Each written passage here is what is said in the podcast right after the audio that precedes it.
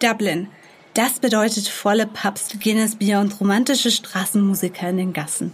Tatsächlich erlebt man zumindest im Szeneviertel Temple Bar genau das. Doch die Hauptstadt im Osten Irlands mit rund einer halben Million Einwohnern hat noch viel mehr zu bieten. Wer die Stadt an der Liffey besucht, wandert entlang britisch-irischer Geschichte, ist auf den Spuren großer Literaten namens Oscar Wilde, James Joyce oder Sally Rooney aber auch moderne Hightech-Konzerne wie Google gehören zum Stadtbild und machen Dublin zu einer europäischen Metropole. Das Beste, es gibt sogar Mehrblick. Mein Name ist Sabine Winkler, ich bin freie Autorin bei Travelbook und verrate euch, wieso Dublin seit einiger Zeit zu meinen liebsten Reisezielen auf der Welt gehört. In fünf Minuten um die Welt. Der tägliche Reisepodcast von Travelbook. Heute geht's nach Dublin. Entweder oder. Schnelle Fragen in 45 Sekunden. Auto oder öffentliche Verkehrsmittel? Bus und Tram für längere Strecken. Autofahren in Dublin ist aber nur etwas für Stauerprobte. Am besten seid ihr zu Fuß unterwegs. Die meisten Sehenswürdigkeiten liegen sehr nah beieinander. Pärchen oder Familienurlaub? Die grünen Parks, viele Brücken, Bars und atemberaubende Architektur sind die perfekte Kulisse für einen romantischen Pärchentrip. Wochenendtrip oder ganze Woche? Ein langes Wochenende reicht vollkommen, um Dublin zu erkunden. Kultur oder Party? Je nachdem, wonach euch gerade ist. In Dublin bekommt ihr trubelige Pubs genauso wie Theater, Literatur und Konzerte, egal wann und wo ihr wollt. Teuer oder günstig? Leider teuer. Irland gehört zu den Ländern mit den höchsten Lebensunterhaltungskosten in der EU. Highlights, Lowlights, Must-Sees. Die Travelbook-Tipps. Was man unbedingt tun sollte. Einen typischen Pubcrawl, also einer Kneipentour, sollte wirklich jeder machen. Wer in Dublin war, ohne auch nur einen Abend in einer der urigen Gaststätten mit einem Whisky verbracht zu haben, war nicht wirklich dort. Rein theoretisch könnt ihr sogar 800 Pubs besuchen.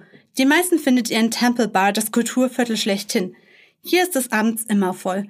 Deswegen und auch weil die Auswahl schwer fällt, bucht vorab eine geführte Pubtour. So ist euch auch an vollen Freitag- und Samstagabenden immer ein Platz im Pub garantiert und ihr lernt gleich noch die Einheimischen kennen.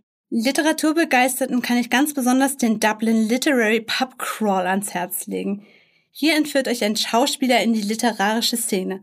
Egal ob Samuel Beckett oder Dracula-Erfinder Bram Stoker, sie alle haben hier gelebt und waren Stammgäste in den Pubs der Stadt. Bei dieser Tour lernt ihr viele versteckte Spots der Stadt kennen und schnappt viel unnützes Wissen auf. Bei einem lustigen Pubquiz am Ende könnt ihr sogar einen Preis gewinnen. Welchen müsst ihr aber selbst herausfinden. Mein persönlicher Geheimtipp. Wer einmal eine vollkommen andere Seite der irischen Hauptstadt erleben will, sollte sich in den Zug setzen und nach Sandy Mount Strand fahren. Hierhin verirren sich nur sehr wenige Touristen. Zugegeben, die Sonne ist hier rar, aber dafür könnt ihr in Ruhe 180 Grad unverstellten Meerblick genießen. Die Anwesen rund um die Strandpromenade sehen außerdem aus, als wären sie ein Bilderbuch entsprungen und laden euch zum Träumen und Spazierengehen ein. Hierhin verirren sich nur sehr wenige Touristen. Zugegeben, die Sonne ist hier rar, aber dafür könnt ihr in Ruhe 180 Grad unverstellten Meerblick genießen. Die Anwesen rund um die Strandpromenade sehen außerdem aus, als wären sie ein Bilderbuch entsprungen und laden euch zum Träumen und Spazierengehen ein. Geld, Sicherheit, Anreise. Die wichtigsten Service-Tipps für euch. Welche Gegend ist ideal für die Unterkunft? Wenn ihr ein Hotel, Hostel oder eine Ferienwohnung in Dublin sucht, kann ich die Docklands empfehlen. Von hier aus kommt ihr schnell an alle wichtigen Orte wie Grafton Street zum Shoppen oder zum historischen Dublin Castle. Ihr seid nah an der berühmten Elite-Universität Trinity College, der wunderschönen St. Patrick's Cathedral oder dem irischen Silicon Valley, wo Facebook und Google ihre Europazentrale haben.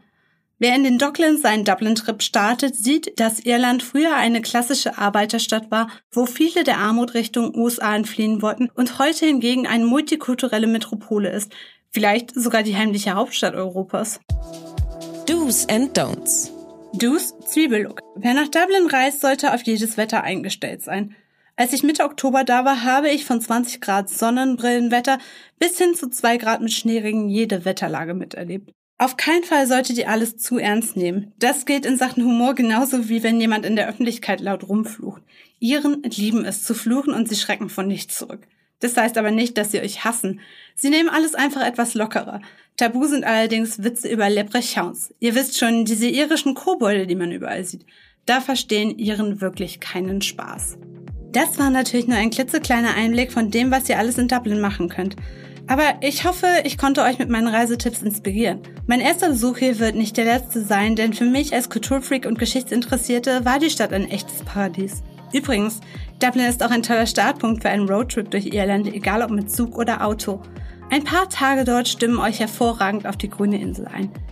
Jetzt könnt ihr euch mit ein paar Ausschnitten gleich nach Dublin beamen, zumindest mental. Danke, dass ihr heute bei in 5 Minuten um die Welt reingehört habt. 15 Sekunden Auszeit